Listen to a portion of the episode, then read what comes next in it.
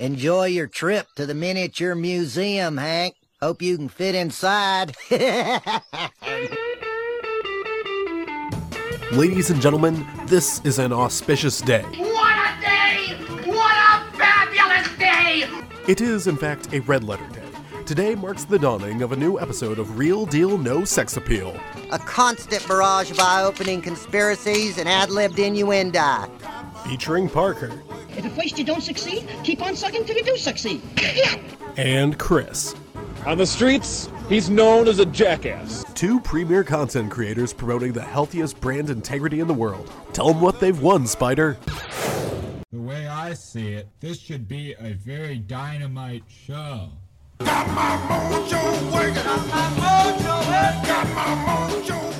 Welcome, ladies and gentlemen, to another episode of Real Deal No Sex Appeal. My name is Chris. With me, as always, is Parker. We decided to take a break from horror movies and instead watch a psychological thriller. Now, part of the fun of H1. fucking hate you.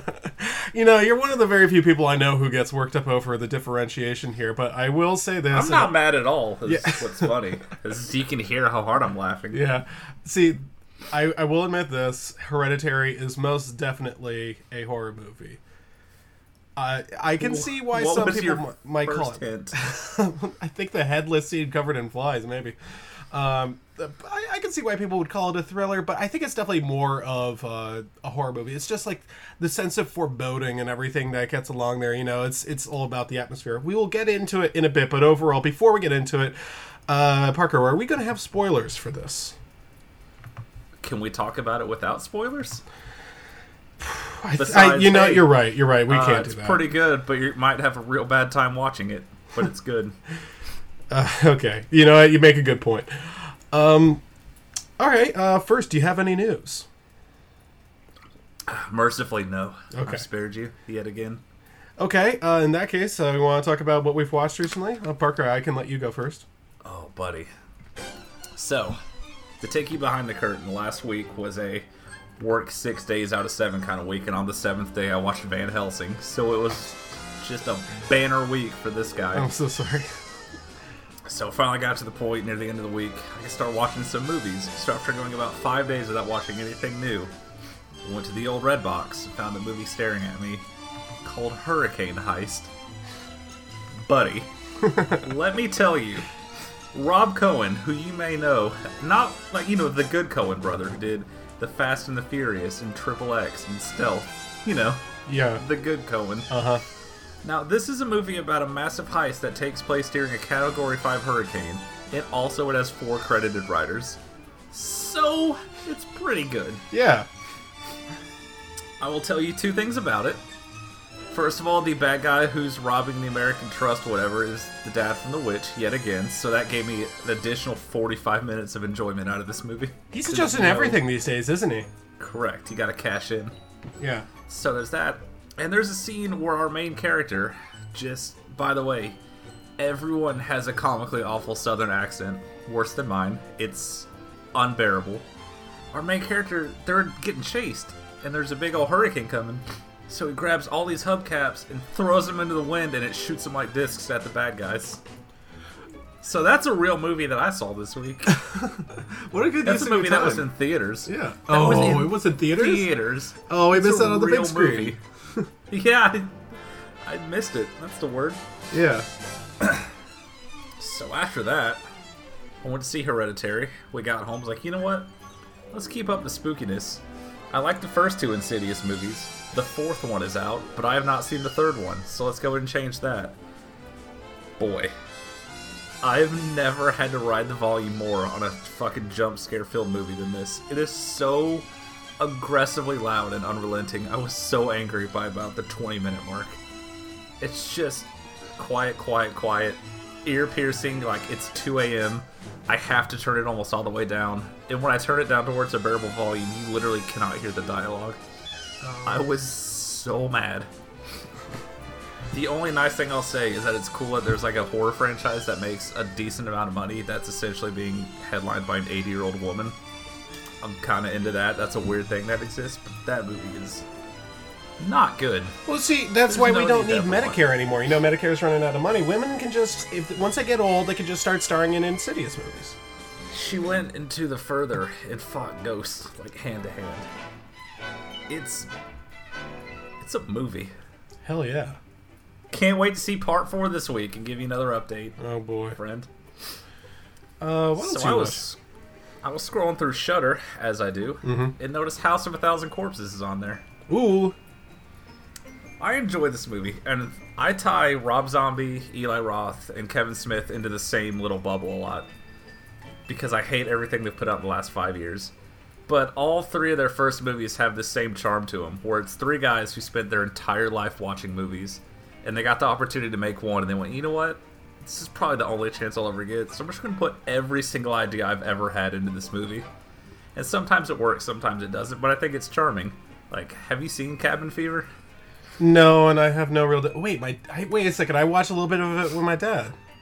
there's like five different scenes at minimum that could be completely cut out and it would change nothing of the narrative or anything about the movie. Mm-hmm.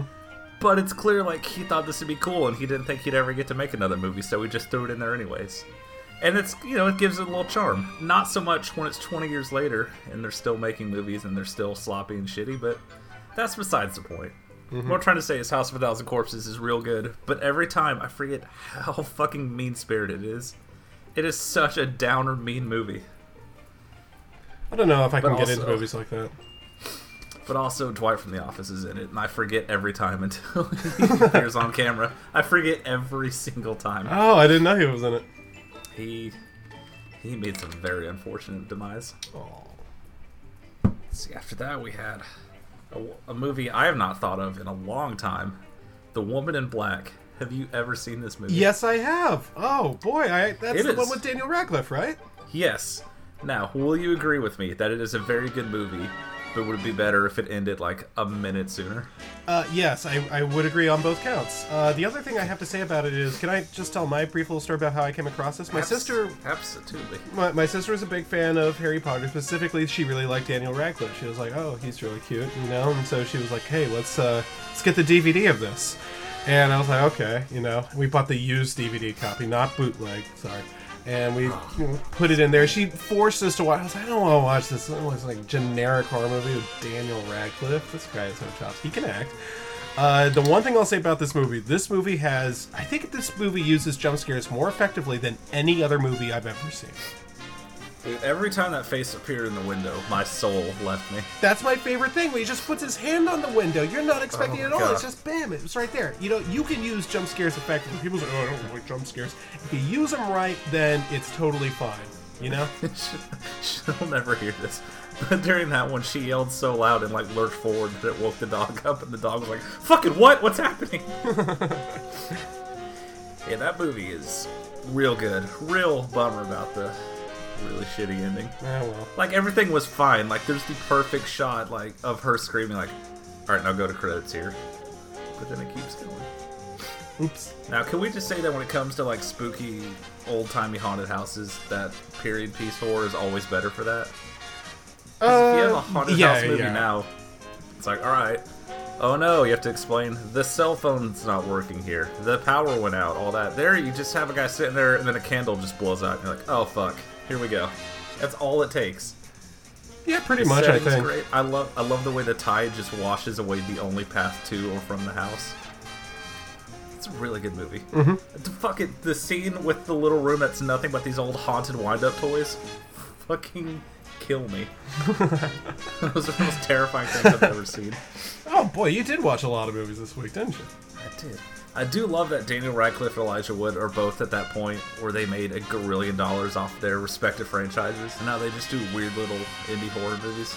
Yeah, they, can just do whatever they feel you know is interesting, and I like that. One, at one point, I will make you watch Elijah Wood's remake of Maniac because it is very, very good and also upsetting. Oh, He's quite good in it too. Let's see. Oh, I only have one other thing after that. So after seeing Hereditary, I saw a lot of articles linking it to a certain movie that I've never seen before. So I was like, you know what? It's time to sit down and watch Rosemary's Baby. oh, you, know haven't what? seen this one before. Oh, I'm a This little bit might shocked. surprise you. yes. but this movie that's been on the top 10 list for 50 straight years, it's pretty good. Oh, disagree. That might surprise you. Uh, it. I'm sorry. I actually. Uh, I. I've said this a while back. Actually, I think it was almost ten years ago. Jeez, I'm old. Uh, I actually don't really like Rosemary's Baby. Oh. Now, this is a weird one. I. I think I don't want to speak for her, but I think uh, the other Alex, uh, she really liked Rosemary's Baby. I'm not entirely sure, uh, but I'm pretty sure she did. Uh, anyway, I, I don't know. There, there are bits and pieces that I like about it. there. There are things that it does very well, but I think where, where it really loses me is it's the ending. I just I don't know. I couldn't get into it. Then again, the ending of Hereditary is a lot like the ending of Rosemary's Baby. Like as soon as I saw the ending of this, I was like, oh, that is a Rosemary's Baby ending. But I, That's I don't essentially know. what made me watch it. Yeah, okay. That, that was, it is one of the things where you can tell there's a lot of similarities going on here. And there are things, like I said, it does well. I think the dream sequences were some of the best parts of it, but overall, I don't know if I could get into it as much as I could get into other things. I don't know. I don't think I'm a really big fan of Roman Polanski's work. I still need to see Repulsion. I really enjoyed like the entire middle act of this movie. It's just different people walking in, seeing your haircut, and going, "What the fuck is this? This is just absolute dog shit. What oh. did you do? Are you dying?" Anyways, and they just leave. It happens like four times. It's it's cool how R.L. Stine remade this movie as Welcome to Dead House. Jesus, fuck. I hate you. All right. Uh, so uh, my turn, I guess. Absolutely. I can't believe Okay. you didn't like it. I don't know. I, I- it just wasn't for me. I can see why people like it. I don't think it's a bad movie or anything. It's just it's not for me. Uh, anyway, I watched uh, two 1950s black and white movies. There Uh, it the first one is In a Lonely Place, directed by Nicholas Ray. It stars Humphrey Bogart, and uh, this will not surprise you. This is a pretty damn good movie. It's a film noir, but it is shockingly mean spirited. It's like it's the ending you would never expect. The ending was that guy who you thought was an asshole. Turns out the entire time he was an asshole. Uh, but it's it's kind of clear. It's like it kind of makes it out like a lot of people suspect that Humphrey Bogart is a murderer. No, he's not. We can tell he's not a murderer. So the revelation at the end that he is not a murderer is like, yeah, we already knew that. But everything else in the movie's pretty. It's really well written. Um, I uh, I think it's I think it's good. I think you would enjoy. Yeah, it's Black Man, but you're not gonna watch it. The other one I watched is called Gun Crazy. All right. Oh boy, Oh, this this right. movie. Uh, I don't even know where to start. Uh, this was actually ghostwritten by Dalton Trumbo. Uh, Dalton Trumbo, if you're listening and you're not, because you're probably elephant. dead, uh, he is. He's actually our president. Show some respect. He has. Look, Dalton, if you want to talk about something, I am right here. I will listen. I can tell you have some troubles, and you're taking it out on us as the audience. So the first act's real good. Uh, there's this little kid, you know, he he's obsessed with guns, and not just like, oh, you know, he wants to kill people, you know, sort of thing. It's like, no, no, he is obsessed with guns themselves. He can shoot almost anything, but he doesn't want to kill a living thing. Uh, in fact, there's a scene early on where he kills a baby chick as like a little kid, and he feels terrible. It breaks this kid's soul, and he's like, he can't even kill like a puma, you know, he, he he won't do anything, you know, with uh, with violence. He just wants to shoot them. He's a really really good shot. That part I really like. It's kind of interesting. It shows obsession. It kind of reminds me of Requiem for a Dream. And then he meets a woman. Parker, we've agreed that one of the uh, bylaws of Real Deal No Sex Appeal slash TerribleBlog.net is that dames is trouble. And uh, Correct. the original title of this movie is Deadly is the Female. oh shit. And the, by going by the second and third acts, this movie should have been called "Deadly Is the Female" because the entire thesis of the movie is that this young man was all nice and good and Christian, even though he was obsessed with guns, and then he met a woman and she led him astray. As they do. That's Folks. this is what women do. This, this is why Alex is isn't on the podcast this episode because she will lead us down a murderous rampage somehow. uh, Around dames never relax. oh boy, yeah. This this movie's kind of fucked up. I don't know what what Dalton Trumbo was going on or whatever, but like, whew, he's having some problems. And then I rewatched uh, Jesus Christ Superstar, and uh, let me tell you, I still like it.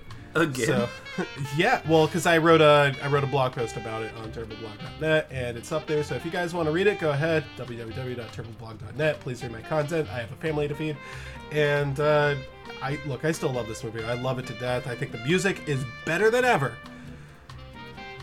Sure. Better than that hip hop crap. You new kids are sorry. That's my dad. Oh dear. Special guest. He's gonna be on one of these episodes. I don't know. I can't wait. We watch Tomb Raider 2 or Underworld. Cradle of Filth. One of these days, I'm just gonna put on a list of like every action movie from 2002 to 2007. You're gonna just hand it to him. He's gonna, yep. Uh huh. Oh, Ballistic Ecks versus Sever. I love it. Son, do you remember that time we watched Blade 2 together? Oh fuck yeah, Dad. Speed 2 was a good one. Yeah, he actually really likes John Wick. Oh fuck yeah, he does. Parker, I went to the Alamo Drafthouse, and sometimes they have this thing called oh, Video Vortex. I don't know what Video Vortex means, but I do know that I watched a movie called Ninja Terminator in theaters. This is the most Keep talking. batshit ridiculous kung fu movie I've ever seen in my life. It is so goddamn silly. You gotta watch this, it's really funny. I mean, with a name like that, that sounds in my wheelhouse. I'll be honest with you. I I was actually next to two people who broke the rule and were talking throughout the movie, but they were so funny that I let them get away with it.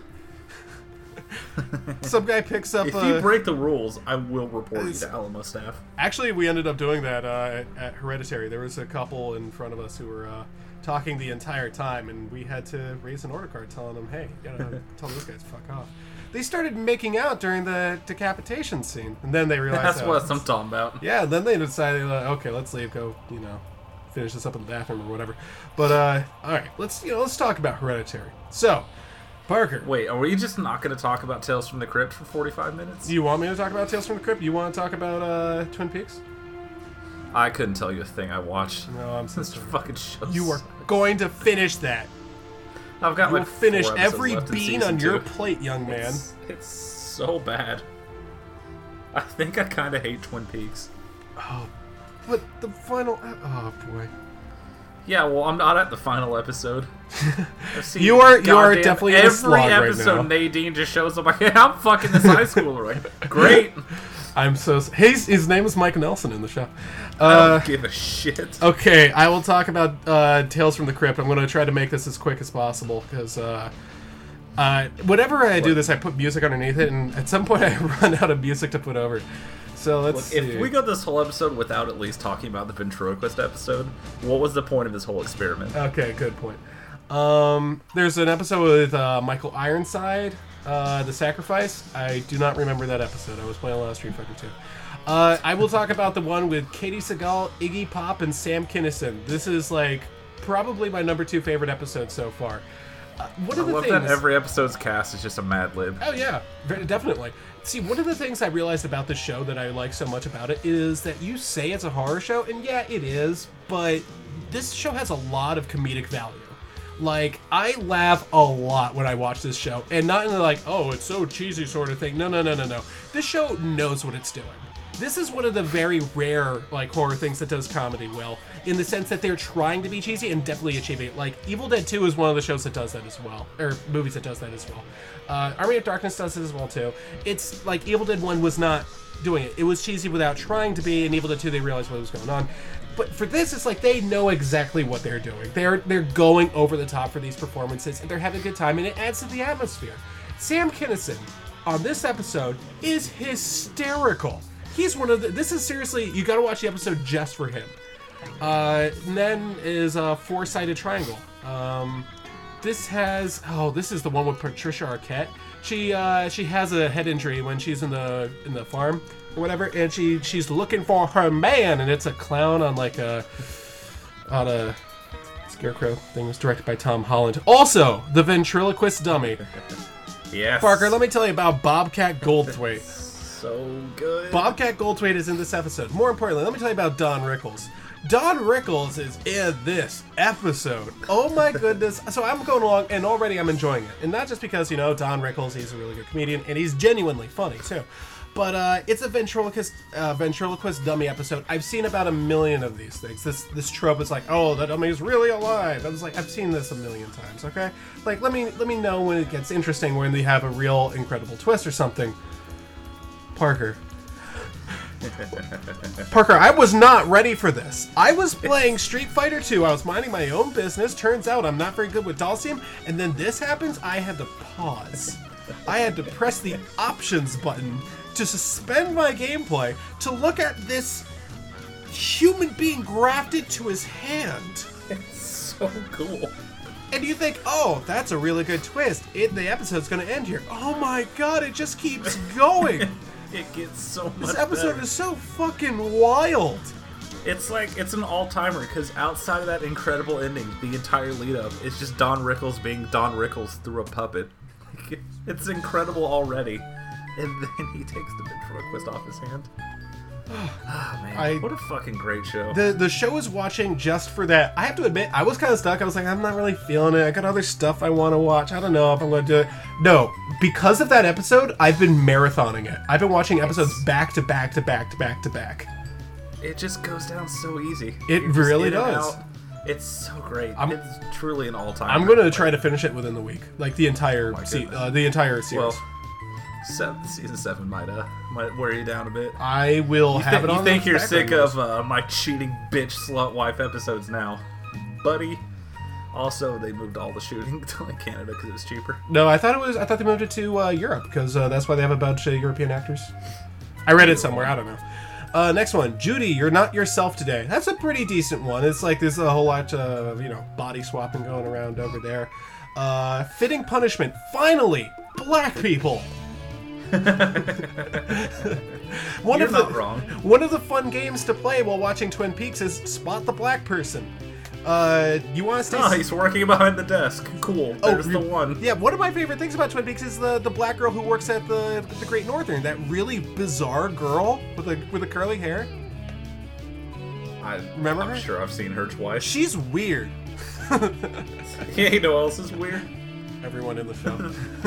the woman with an eye patch wrestling high schoolers. Uh, that's not weird. That's just dumb.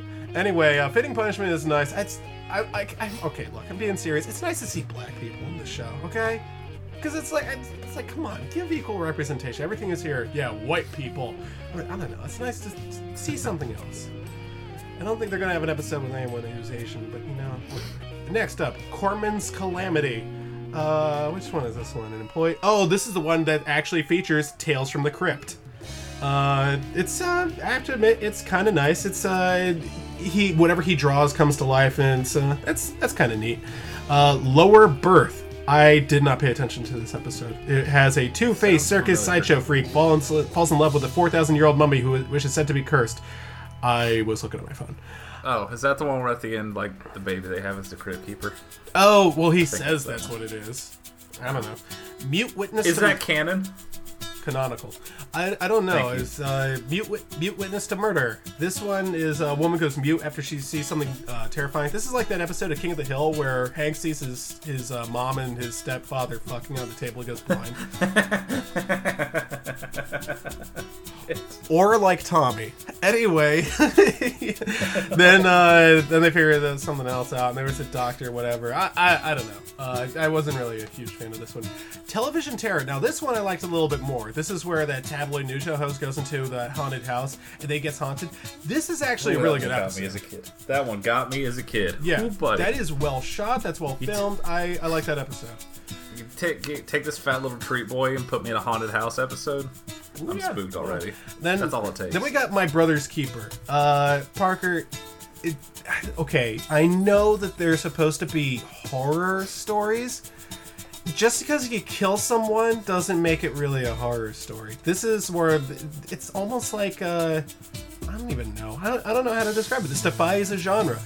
These two weird ass guys are stuck together at the ass, and uh, they're it's so over the top of the performances of the bad twin versus the good twin, and uh, you know they have to be separated, but it's like they're joined at the ass, and I don't know. I, I get I have a hard time taking it seriously. I had a good time watching it. Then, The Secret. This has a 12 year old young orphan adopted by a rich, childless couple who harbor a dark secret. The dark secret is that one of the, the woman's a vampire. Turns out uh, the kid is a werewolf. Now, I'm pretty That's what sure. I'm talking about. Yeah, uh, I'm pretty sure uh, this one was pretty good. Uh, this feels like one of those old EC comics sort of things. This feels very 1950s in a good way. Next up is Love to Death. Totally unrealistic. Uh, a young man, he's a writer, and he has this neighbor that he really wants to fuck. And uh, he gets his wish, and she wants to fuck the hell out of him. And the man has apparently never heard of a refractory period. So uh, now here, now you, you talk about mean endings, right? This is the meanest ending of all time because uh, so this guy finally gets what he wants, and this woman will fuck him completely nonstop. And it's actually kind of informative because it's like it actually totally sucks. She's not following her dreams anymore. You start to feel bad for her.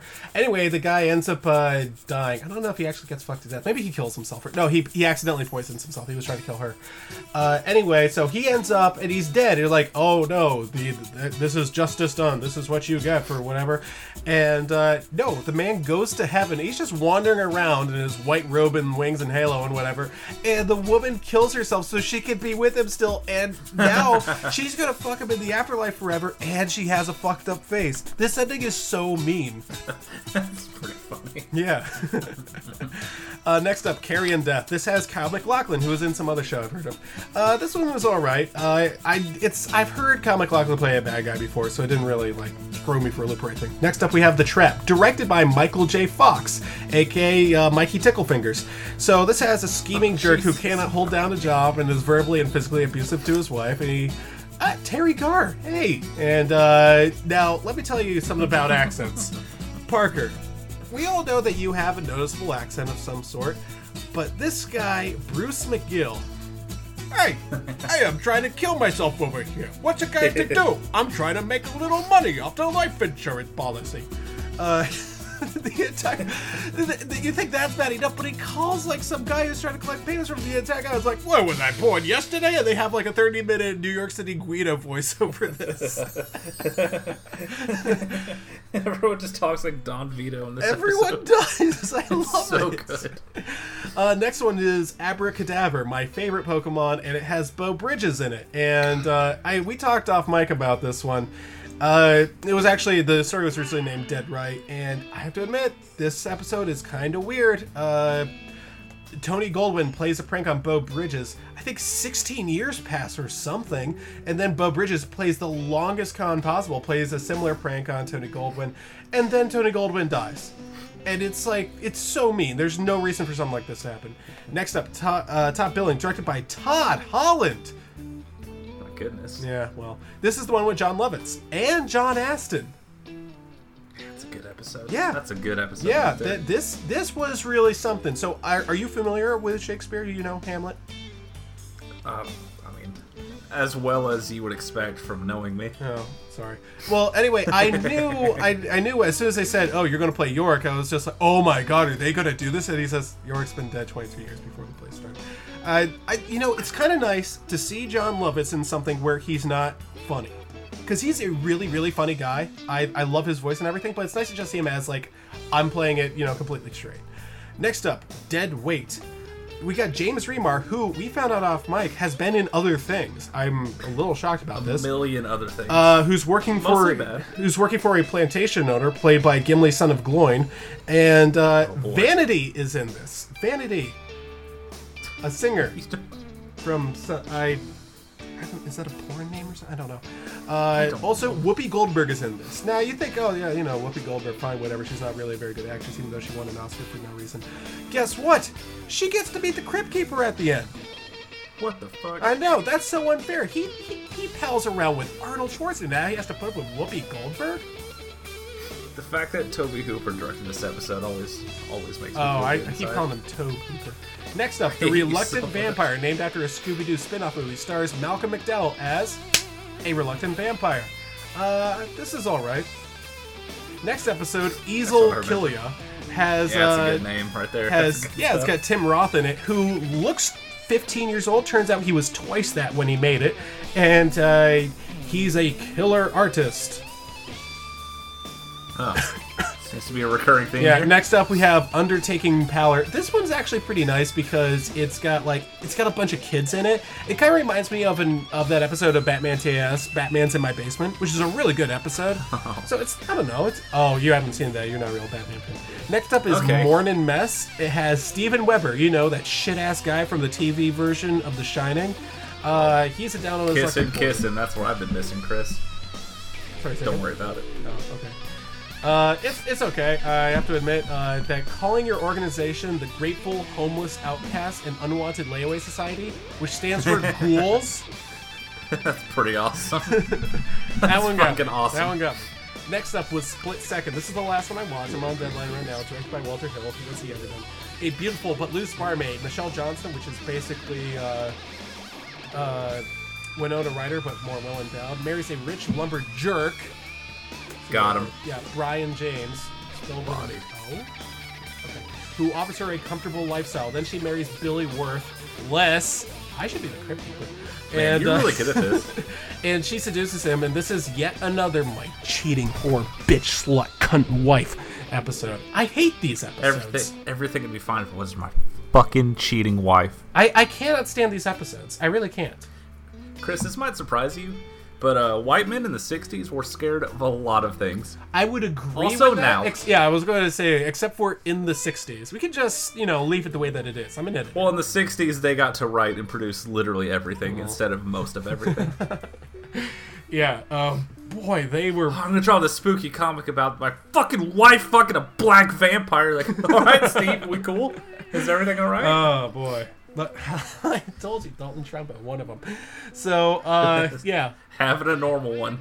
I'll just just want to stay home and fuck my guns until this cheating bitch dame with a gammas from here to Montana comes and ruins my whole goddamn fucking life. Oh shit. Okay, let's talk about Hereditary.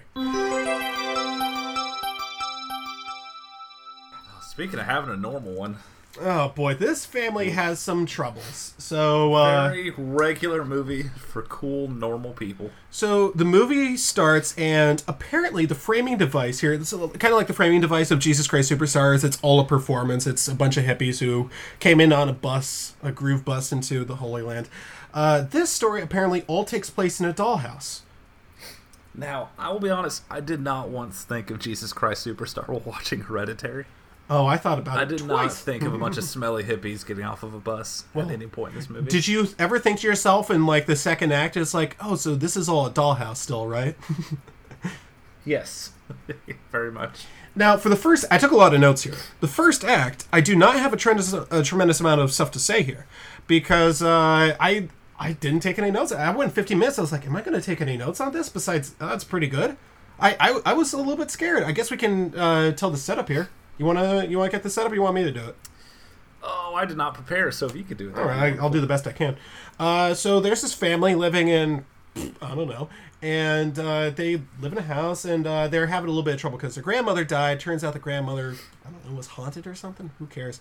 And uh, they got this weird ass 13 year old daughter, and they named her Charlie just because she's so weird, and she likes to go, and.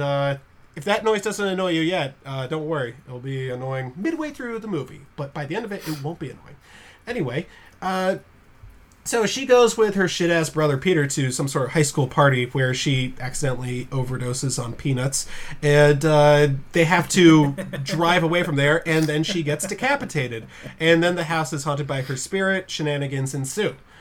Parker, uh, uh, should we go character by character? Let's start with Toni Collette. She's great in this, right?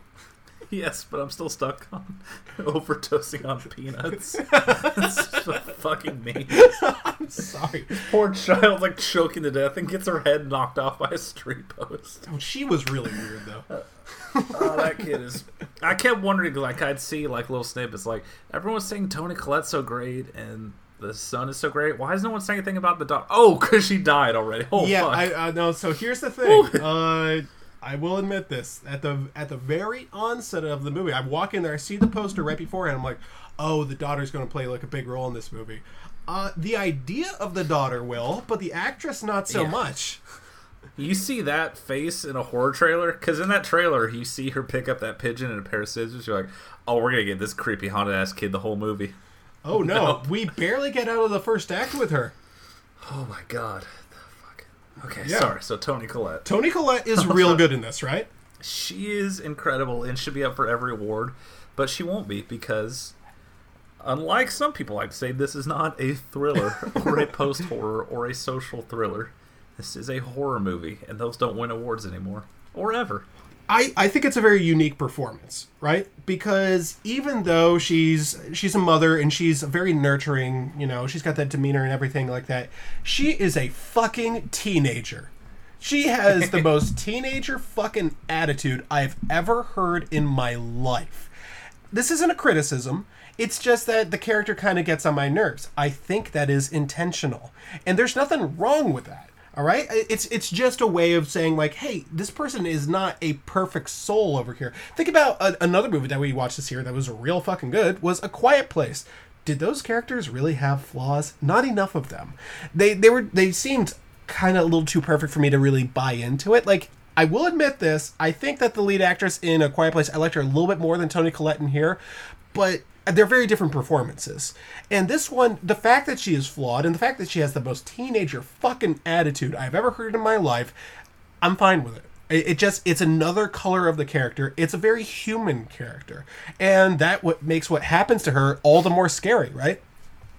I will say Toni Collette's my favorite actress performance this year because the range of stuff from just the horrifying grief, like almost vomiting because you're crying so hard on the floor, to like the look of pure insanity on her face at the end as she's trying to explain everything to her husband, to just being a terrifying force of nature in the last 20 minutes. It's like all across the spectrum, and she's incredible at it. That in the sense of loathing for her son Peter. Let's talk about Peter. she hates Peter so fucking much. Peter plays the world's biggest crybaby. I mean, the son of the family, and uh, he does a lot of this stuff in the movie, like cry and bitch and moan and sob. This My crying bitch, cheating wife. no, come on.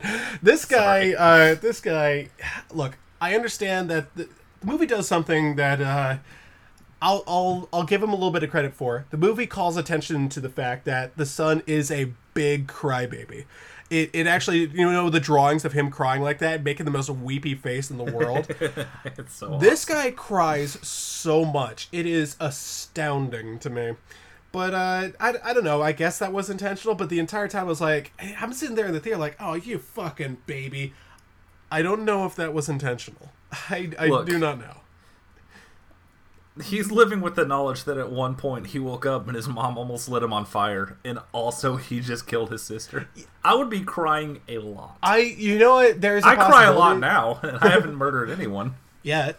But like I, I I don't know if I can get by that though because I I don't know if that's a realistic okay, look, everyone handles grief differently and everything. But the the way that it happens and the fact that he was responsible for it too. I think it's more so the fact that I don't know if he would be crying in that way. I'm thinking more silent manly tears here. The guy's like 15 or I don't know. I don't know how old he is. There's nothing about him that is stoic or manly. Could- He's just always emotionally shut off. I don't know. He's And then it just gets too much, and he just completely loses it. Because if I've learned one thing about this family in the two hours I spent with him, none of them can process emotions very well. Look, I, I'll get to that in a second. It's just I feel like I, I I don't know. I have trouble buying into it. As soon as he starts doing it, it kind of takes me out of the movie to a sense. But it's not really that. It could have been a lot worse. I'll, I'll give you that one. Well, alpha male Chad like yourself wouldn't have to deal with these emotions. Well, the, I only Must be nice. I only cry when I fail a book. Anyway, let's move on to Charlie, uh, who we've talked about a little bit. Charlie's fucking weird. Charlie's really Charlie fucking weird, isn't is she? so goddamn terrifying. How did she make it to thirteen? Look, I didn't know she was gonna die in this movie, obviously. But about ten minutes in, I had the thought of like, look, someone needs to put this kid out. and when the mom just casually drops the line, "Hey, you never cry. You didn't even cry when you were delivered." It's like, okay, well, this kid's gonna be responsible for something terrible at some point. Sorry to be the one to say, it, but someone needs to snuff this kid out. I kept saying it's like, why wasn't she drowned in the bathwater? That fucking So- thing. Why does she keep? Okay, I'll say this. should have struck that match. Should have struck that match. Yeah. son. You know what? I, I will admit this. Maybe it's an autism or Asperger's thing. I, I, I could totally see it, right? Oh look, It explains why she's so If I- fucking weird, right? If someone delivers a baby and it's just staring at me like, "Oh, hello, human father," now put it back in there. It ain't done cooking. this shit's all fucked up. It just comes out talking like Jon Lovitz. If yeah, I me on the ass. That's a ticket. If a baby came out instead of crying, just went I'm breaking its neck, Just- like just- I'll serve the prison time, but I'm like fucking Gregory Peck. Like you're all welcome. I just saved y'all from the Antichrist. Tell a little girl, slurp it back up in. You try it again. All right. Oh yeah, it's still red in the middle. You need to cook this longer, man. Shit's all fucked. Oh boy. Your, your your gumdrop factory is broken. I will talk about the tongue clucking thing in a little bit. Uh, anyway, But a side note, she does not like when I do that in the dark. She very much hates it when I just sneak up on her and go, I bet it's a hate thing and not a I'm scared thing. I bet it's a. Oh, dude, you'd you be wrong, friend. of- oh, really? Oh, you would be incorrect. I'm a good person. See, I, I definitely. Again, I'll get to the tongue clucking thing. There's one more character I want to hit on. Oh, please, yes. Parker, you know I went to school in Pennsylvania, right? Central Pennsylvania. Yeah, sure. Now, when you're caught in Central Pennsylvania, there you got fans of both NFL teams there. You got like the Philadelphia Eagles and the Pittsburgh Steelers, and they kind of mishmash in there. You got kind of fans of all over uh, because it's right between Philadelphia and Pittsburgh, basically. But there is one thing that brings all of Pennsylvanians together. Folks, we pay tribute on here to the memory of Joe Paterno, immortalized in this film by that father. I have oh, never seen a guy who looks more like Joe Pa than this guy. It was all I could think about for the entire episode. Man, you have just retroactively fucked this movie for me. I know. Ignore those rhythmic clucking sounds coming from the bathroom. to- Damn it! Son of a bitch. Son of a bitch. Oh yeah, God damn it. feeling this one. I'm on it now. The entire believe I noticed beat me that to in a the first act. pedophilia I was just like, oh my god, he looks like a cross between Joe Paterno and my roommate. Oh my god. My roommate's really old. Uh, anyway, yeah. Oh shit. He is just like Joe and boy, you're right about the family not being able to process emotions. This guy is like a leading cause over here. He is my favorite character just because the only times we see him, it's either him just like half-ass like putting a hand on his son's shoulder, like, "Hey, stop crying so Um, much." okay. and I know your mom tried to murder you and you killed your sister, but like you know, you gotta take that SAT prep course. He's yeah, either you, doing yeah, that or you just gotta sign sitting- up for it. He's Yo, just doing that. my dad telling me to sign up for the SAT prep course did not sound did not sound like that. no. wait a second, I never gotta- wait, I never signed up for an SAT prep course. The idea of yet? it, I guess. He, you got to do it. You got to do that. It's either him doing that or just sitting in his office, just drinking, looking out the window, like, oh, I gotta get the fuck out of here. I, you know, here's the thing: is one of the notes I wrote down is like it, this probably goes without saying, but geez, I'm glad my family isn't like this. Because, like, look, my family has got into it before. We've had some heated, raised voice arguments in our household before, but every single time we've come out of them stronger. You know, no, nothing has ever been taken uh, overly personal or anything like that. But that dinner scene, yeah, oh, it's the year of uncomfortable dinners. Oh. I think it is. I'm, I'm gonna, I'm gonna have to fly down to to Allen, Texas, and have an uncomfortable dinner with you and the little lady. I prefer if you didn't. It was really fun because, like, right before the movie started, a group of like nine or ten people came in and sat right in front of us, Mm-hmm. and I was nervous at first. But what ended up happening is I got to hear just their uncomfortable reactions to most of this movie. And just the nervous laughter and shuffling throughout the entire dinner scene was incredible. Just the sound of almost a dozen people wishing they were anywhere else but listening to this argument. Yeah, I. That's the thing is, I it, it, it went to some weird places, you know. Yeah, like they went all like- over the place. like when it was done, and, and he just brings it back up like, "Well, she didn't want to go, so why was she at the party in the first place?" That is Oh, God. such a mean Just thing to say. Fucking murder me instead. I don't want to hear this. Uh, yeah, you know, it's one of the things that adds tension. Uh, the movie's tone, I really like the movie's tone. See, she storms off, and the dad just goes Yeah. back to silently eating his chicken. He's so it's cool. like, huh, need more you just hear just silence and that romaine tomatoes. scraping, like, here.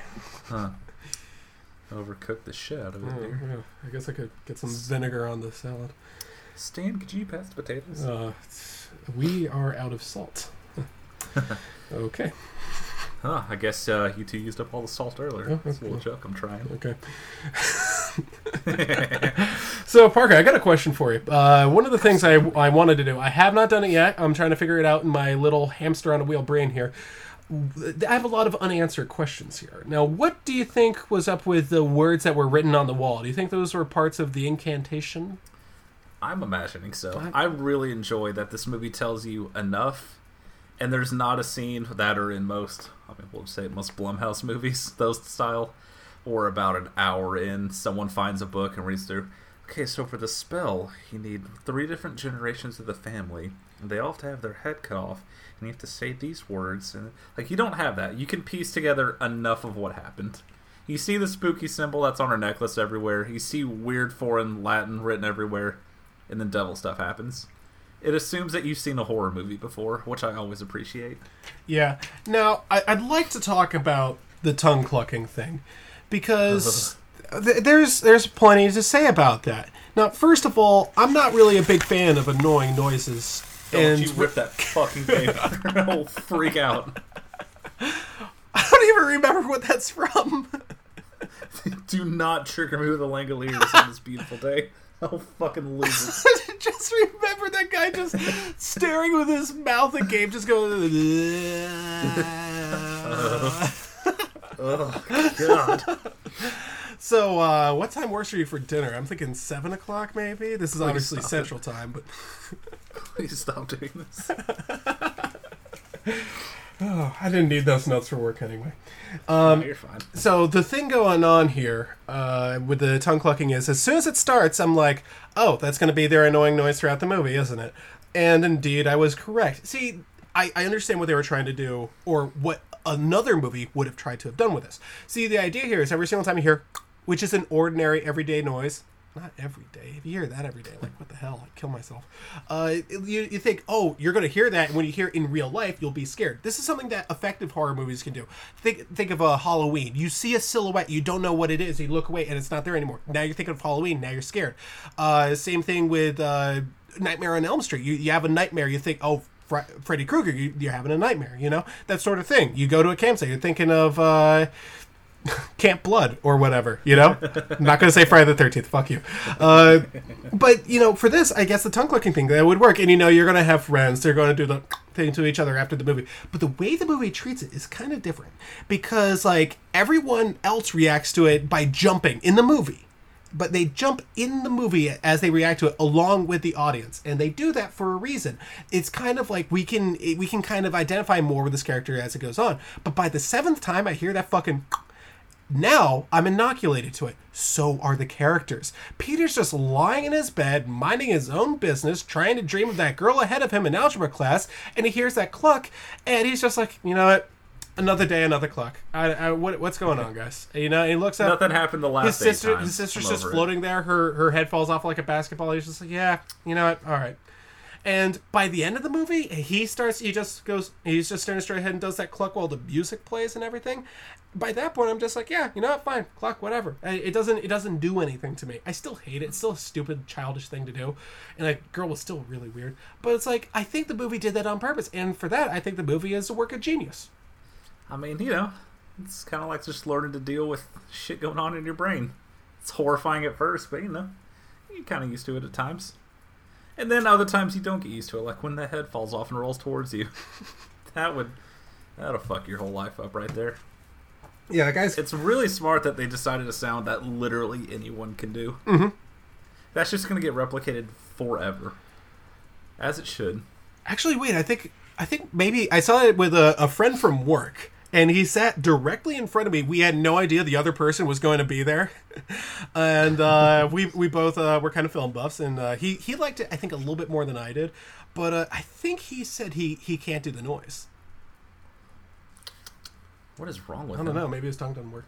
Uh, anyway, uh, he's, he's a good guy, though. He's a good guy. Um, anyway, I, I want to talk about some of the scares in this movie. The very first scare in the movie was not that bird hitting the window, which is a, a it's kind of a cheapo jump scare. It is I don't know. It's it's barely a scare. That was a psychological thriller moment.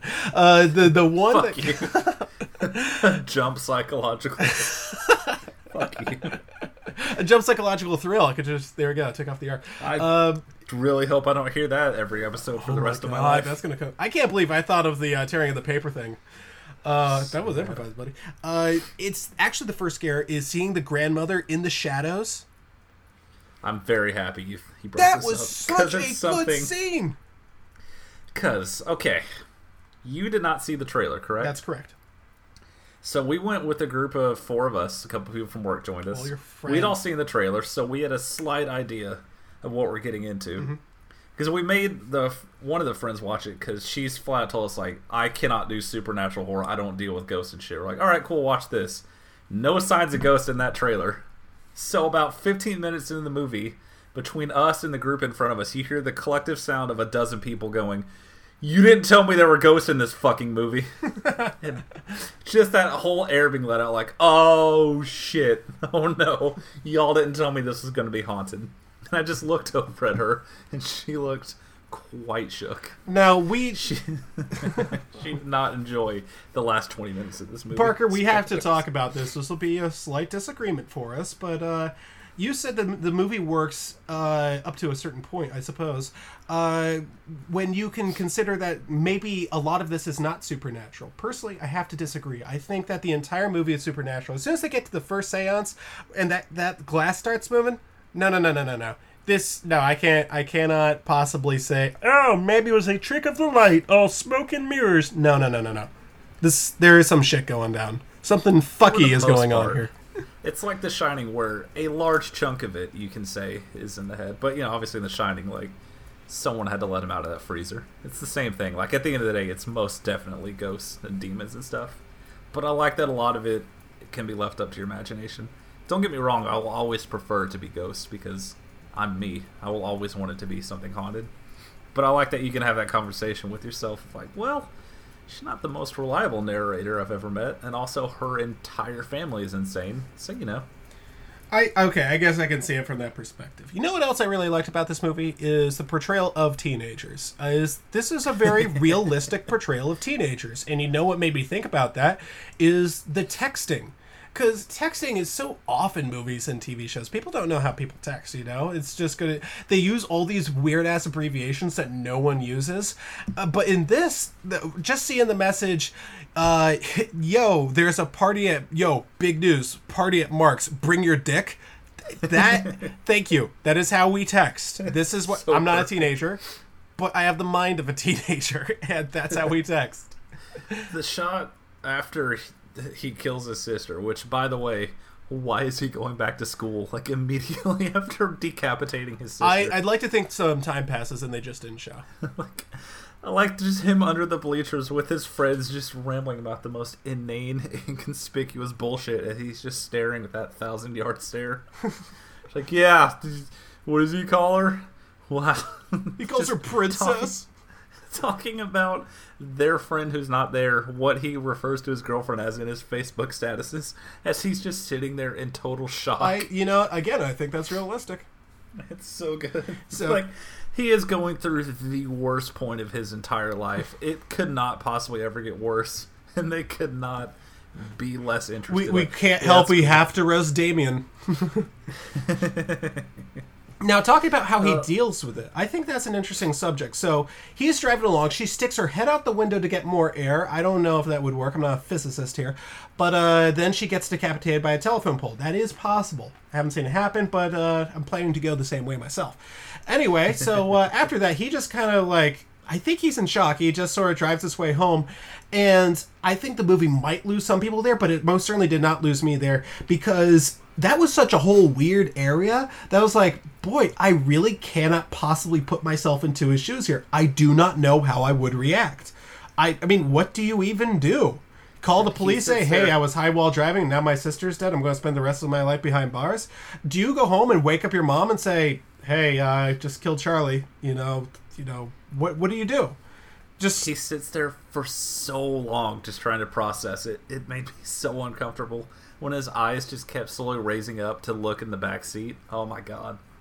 Oh, it's white knuckling that seat real Oh, I, don't think I saw that because the entire time I was writing, the first thing I wrote was, "Whoa!" Did not expect the dart to get off that by the telephone pole so early. That I immediately wrote, "No way is she dead. She's on the poster."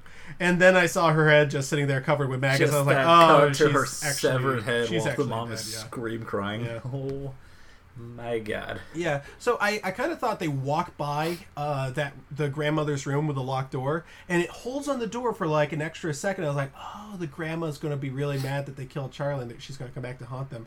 Turns out she's uh, she's got a bit of a, a bigger plan going on here, you know. So the movie's. Is sorry. so- I think you had something Go more ahead. productive to say than I did. Oh no, I was just gonna say like this movie. I desperately want to see it again, but I also don't want to see it again because it's very unpleasant. It's also kind of long Like- too. I will say that. There aren't many movies where I sit through it, it the credits roll, and I immediately think I want to watch this immediately with the commentary and hear everything that I missed. Oh yeah, totally. If I could get like an explainer, like a walkthrough, it's like this is this, this is this. I would not mind that. Because, like, remember, like, oh yeah, that weird symbol that's on the grandma's necklace was etched into that giant pole that her face slammed into. All these little details that I would sure love, like the little drawing of the pigeon wearing a crown, knowing that there's a crown that's very important at the end of the movie. Yeah, that Burger King Kids Club crown that he gets to wear is really awesome. so the thing about uh, the movie is it's all it all has this tone, and it's all about guilt and grief. And normally that's just a theme, but no, no, no. I think it's like kind of a tone here because it affects every single character in the movie. You know, and speaking of someone who's gone through a lot of both of those, I think the movie does a pretty damn good job of it. Oh, absolutely. You, it's just God, it is. I get why the cinema score is like a D, D plus. It is not a pleasant movie. People hear, oh, a horror movie. It's gonna be like The Conjuring. No, you're just gonna feel horrible for like two straight hours, and it's gonna keep amping up. Just this slow grinding tension until the very end, and then it gets so fucking scary. That last twenty minutes. Oh boy. Last twenty minutes. Okay, my God. the the ten minutes before the last ten minutes, because the last ten minutes to me got a little bit goofy time. I'll get to that in a bit. Okay, Now- I will. I will agree with you. I did not like the very last scene of like. Well, here's what happened, folks at home. You see, the ghost of Charlie that had the the demon guy in it is now inside of you, and now you're the demon guy, and we're your worshippers. Like, I got it. Thank you. I mean, I th- can see like, that. there's all that, but like, I mean, what I really think about is, uh, Parker. I can't believe I, I have to do it to you. I've been too no. kind to you to unleash this, but uh, so the mother is an artist. And uh, she creates miniatures of houses. And first of all, she's damn good at her job. Like those are really cool. And she goes into all this detail and stuff like that. And looking at all like the the rooms and stuff like that. And the classroom. That classroom reminds me of one of the classrooms from Silent Hill. And like that big like that thing they got in like their front like entranceway. It's like all the houses stacked on top of each other. That's cool as fuck. But Oh yeah.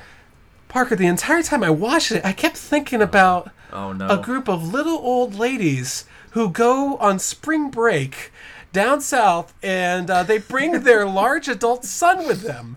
And Damn it. Parker, the episode Escape from Party Beach for King of the Hill is one of my all time favorites. I hate you so much. the entire time I can, I'm hearing like the little psychotic music as Hank Hill's mother is just picking up that little unicorn, that little porcelain unicorn. Think that Hank Hill's mom just picking up the decapitated sister. all I can think about for the final scene, they're all in the the treehouse, which I'm going to start calling Sonic's nude room, and uh, you don't have to do that. and they're all just bowing there. I'm seeing that nude male ass. I'm just picture, picturing that guy in the armadillo outfit going up and just spraying them all with a super soaker. Could you imagine being in that treehouse in Cotton Hill with no shins and just lumbering after you completely nude? Jesus. I'm the eighth king of hell. God is dead. Hail Satan. Give me another beer. I do love that the dad was supportive like the entire movie until he walks in and sees her recreating her daughter's death. He's like, "Dinner's ready. I don't give a fuck." Just slams the door. He's so. He's like, I've had enough of this. I've, I, okay, you know what? Moving to Indy. I can't. I can't stand this. Can't stand it. it. And I, I do love so. We're just gonna jump around a lot Yeah. Oh, because Oh, we. I I, have we're no structure in my yeah, brain. yeah, exactly. So near the end of the movie, when the mom is just losing her shit like hardcore, and she explores the attic, which immediately immediately made me just mutter "fuck you, fuck you, fuck you, fuck you," because I've seen a horror movie. Yeah. And she finds the body up there, and there's all the flies, and it's gross. And she convinces him to go up there. First of all, I love that he's just like, "Fine, I'll go." And then he opens it, and there's flies, and he's like, "I swear to fucking God, if there's a body up there."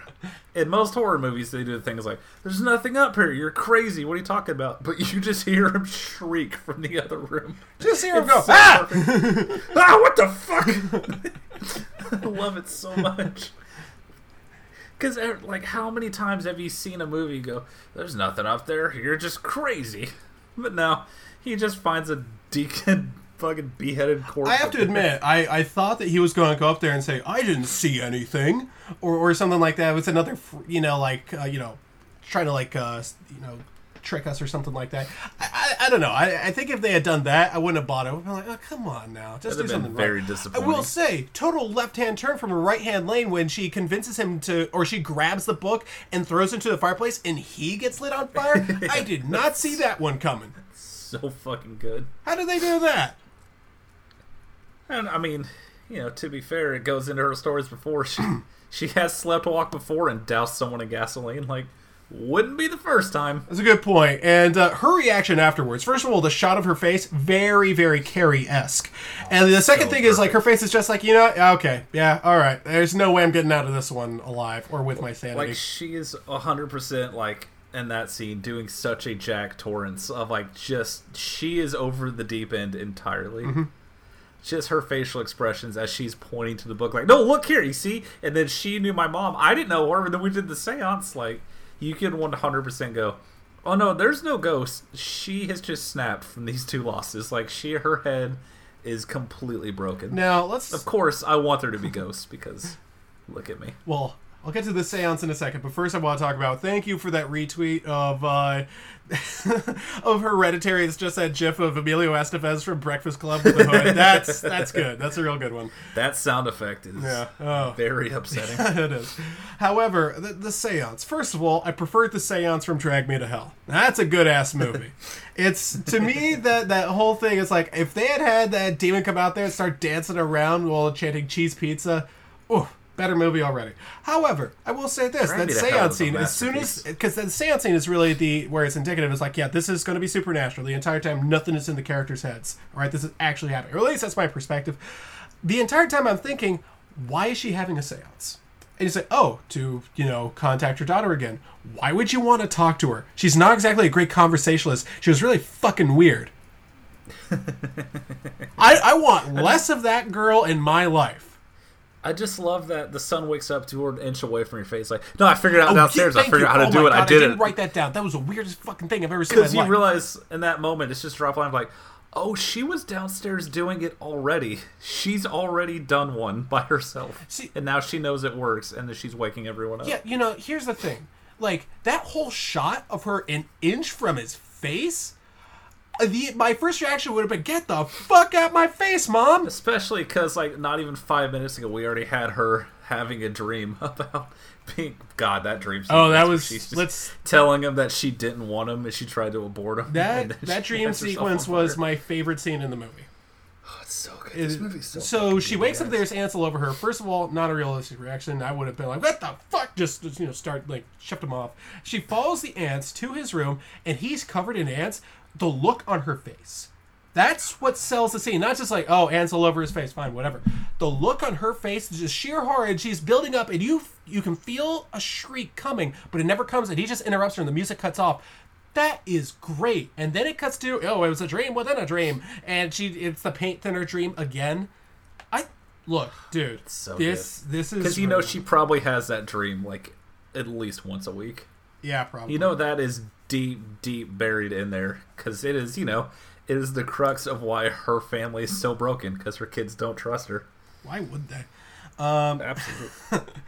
Uh, I gotta t- hang on a second. I'm uh, looking for something else here. The mother, despite going through grief and despite the the gallery calling every 30 seconds to tell her, "Hey, you want to delay it or whatever," she's a very you want to talk about the real horror? artist. Like, hey, so is that project coming along well? yeah, Is sorry about your dead daughter. How about you work harder for us? And uh, you know, of course, like if there's anything we can do, I mean, we can delay the entire thing. It'd just be a huge We can- inconvenience to us. delay it.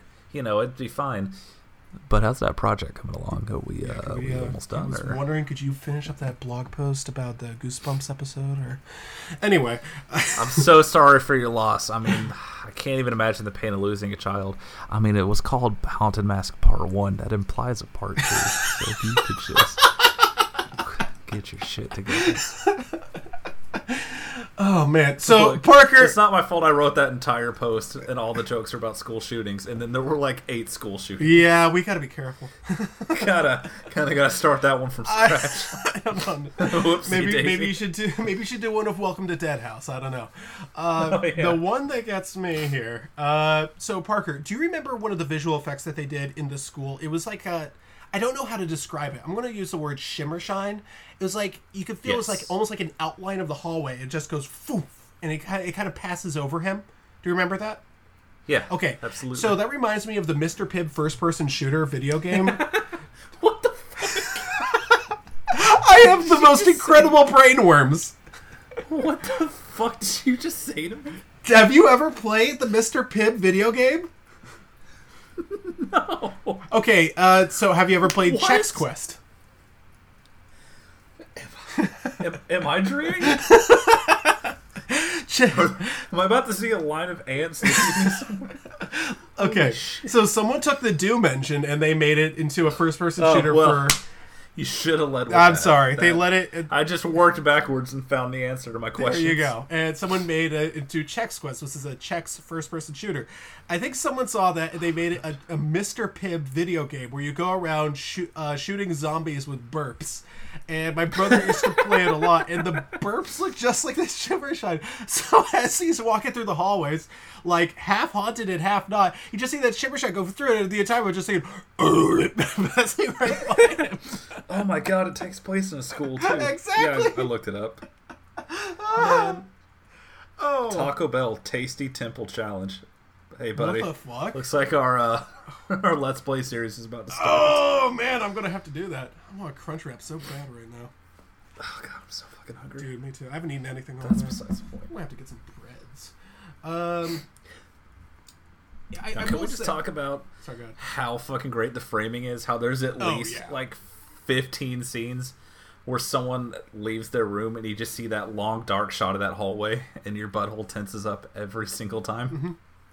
I Oh uh, yeah, I, I will say that it's like it's all about the framing. And here's a good ep- here's a good example of framing. Two good examples for the price of one. So uh, he wakes up for about the third time in the middle of the night. By that point, I'm starting to think to myself, you know, what? I wouldn't be in that bed. I would- I would be halfway across the country right now. I don't care if I'm 15 years old. I'll go drifting. I'm, I'm not going to be in this house anymore. This house is kind of fucked up. Um, and he is silent, and you can see the mom sort of like swim through the air, you know, through his room. oh.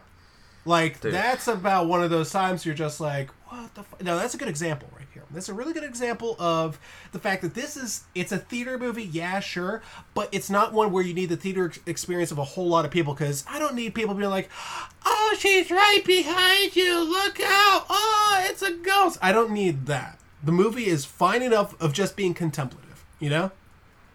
Absolutely. But I will say, having the entire row ahead of us, because this movie uses negative space very, very well. Mm-hmm. Near the end, where it's like it feels like it takes 20 minutes for him to get out of his bed. Yeah. And you're just digging your nails into your seat, and she just goes crawling by on all fours. Just hearing 10 people go, oh, just that exasperated, like, fuck, we're in it now. We're in for it now. Oh, boys." that's good. Kind Actually, sounds like a pretty good experience. I'll tell you that. It was. Uh, I was so nervous at first because they talked through all the trailers, but God bless. All they did was just sigh or just go, "Oh fuck." there were a couple moments where like something started happening. You was here, nah, nah, I'm not doing this. There's there's a moment where he's downstairs in the living room, which doesn't seem like a lot of fun because he just saw his decapitated father, and oh it, you can see in the background she's up in the rafters or whatever. And I wrote down how the dickens did she get up there? And then he turns around, he sees her, he dodges out of the way, and who else does he see? A large nude son in the doorway. And I wrote down explicitly, who is that guy, and why can I see his dick? There's a lot of hanging dong at the end of this movie. Oh yeah, and then he goes up to uh, the attic, uh, Sonic's other nude room, and he can. First of all, you can see those three guys in the background who are also nude. And, like you can see them in the back. I wrote down, I can see those fucking people. Don't even try to try this on me. I can see the nude crew, but uh, you you can't like try to hide that on me. But you know what else I thought of? Again, the brainworms are just too powerful here. You ever read America the book? Oh, long, long time. Oh, do you remember that page where it had all the Supreme Court justices and they were all nude and you had to put their uh, their robes on them? So I can see Stephen Breyer's dick in this movie. That's where they got him. Look, all I know is you talk about the crowd experience. Just the never-ending shot of her hacking her own head off, and then the music cutting out and the camera panning down to those three nude people. Just that collective. Oh, Yeah. Just, just a shudder among a dozen people. Now we're left with a lot of uh, influences here. We can obviously see Rosemary's Baby. That ending is pure Rosemary's Baby. I can Oh, see yeah. a bit of uh, The Haunting, Carrie. Very Uh, much. I would assume that Don't Look Now is a strong influence. Yeah, I think he name dropped that one specifically. Yes, he, too, he did. Yeah, he, yeah, he definitely did that one. Now, one of the ones here that I, I haven't mentioned, but I definitely feel very strongly about, and I think its ending is a little bit better than this, although that's definitely open for debate, is The Witch. Oh, it's very much The Witch. I mean, look, if A24 puts out a horror movie at this point, I'm seeing it. Yeah. That's what I've learned from these last couple years. Mm-hmm.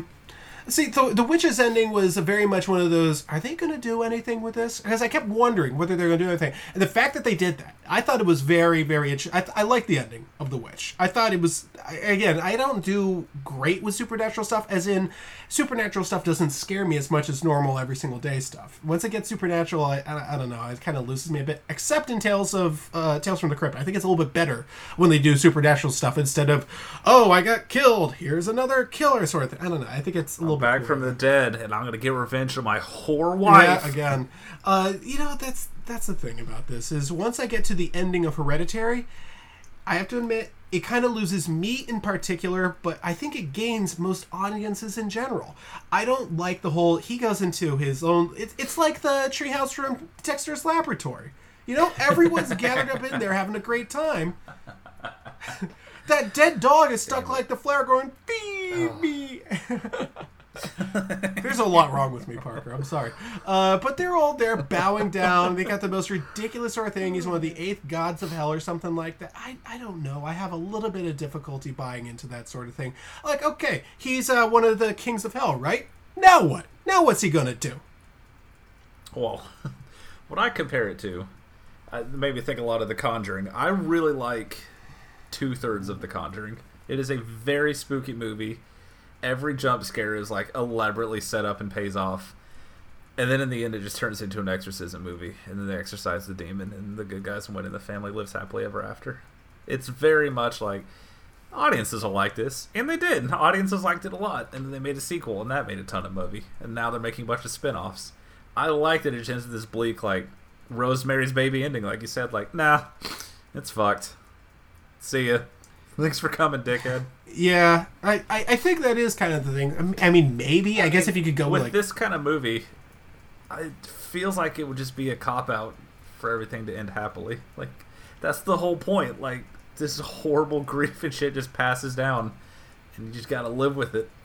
It just fuck it poison. That sounds mean to say it poisons your whole family, but you know what I mean. yeah. that sounded a lot more cold blooded than I intended. I, I, I don't know if that's you know I, I, I don't know. Let's let's go easy on him you know? But uh you know the whole time I'm thinking about this the guy becomes one of the kings of hell.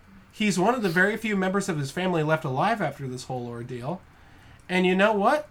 He still didn't get laid. What are we watching next week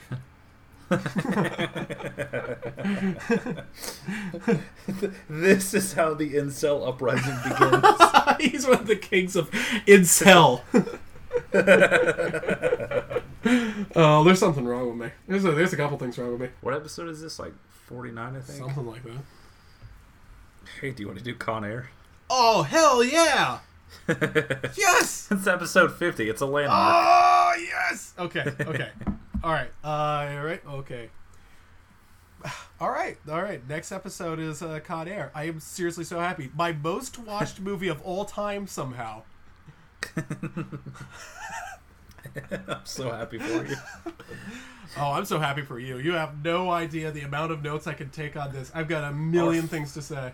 I've got. I had a million things to say like four years ago. I know. I remember uh, reading your piece I can't and ima- saying, "Oh, but you didn't write." I hate it when people do that. I hate it when people say, "Oh, but you didn't comment on this." And like, I, you know what? How about you let me do this, Turkey? All right. I can't imagine any of that thing holds up. I'm just gonna not reread it and go in blind. You know, you're a much better reader or writer than you give yourself credit for.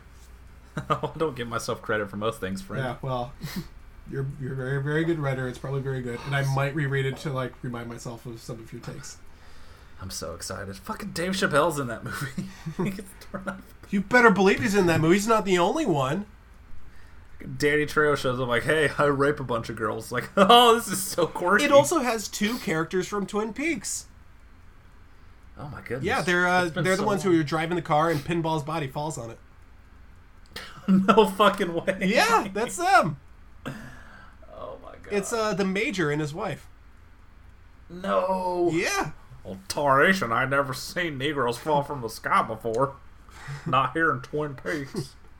What's what, Bobby, son? I've been looking at our car, and I think you need to take some responsibility for the black man who fell on the hood. He's just sitting there crying. I love you too, Dad. I was sitting on the veranda. I was thinking about a, a movie with John Malkovich. and then I got uh, taken by aliens or something. I don't know. We kind of dropped that point. Uh, yeah. Don't worry about it. Don't worry, it comes back in the final episode. It's really good. Then there's owls or some shit. I don't understand all this malarkey. Cooper. All right. So you Cooper. get in four episodes. Cooper. Cooper. Have that on repeat instead of a final song.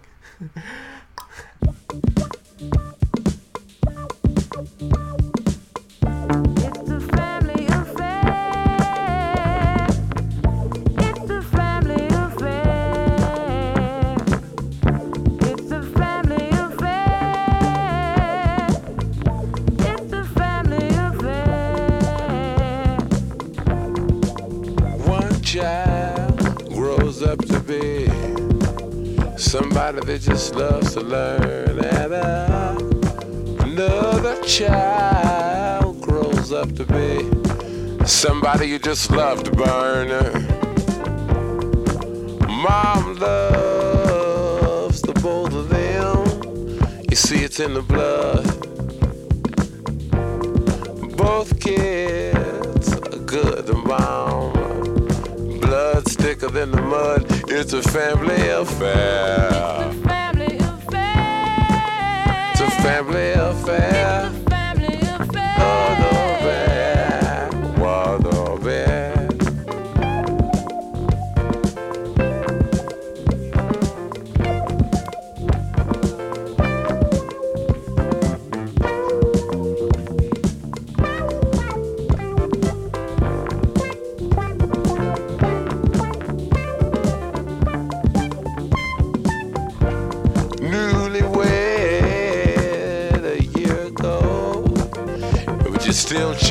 Other.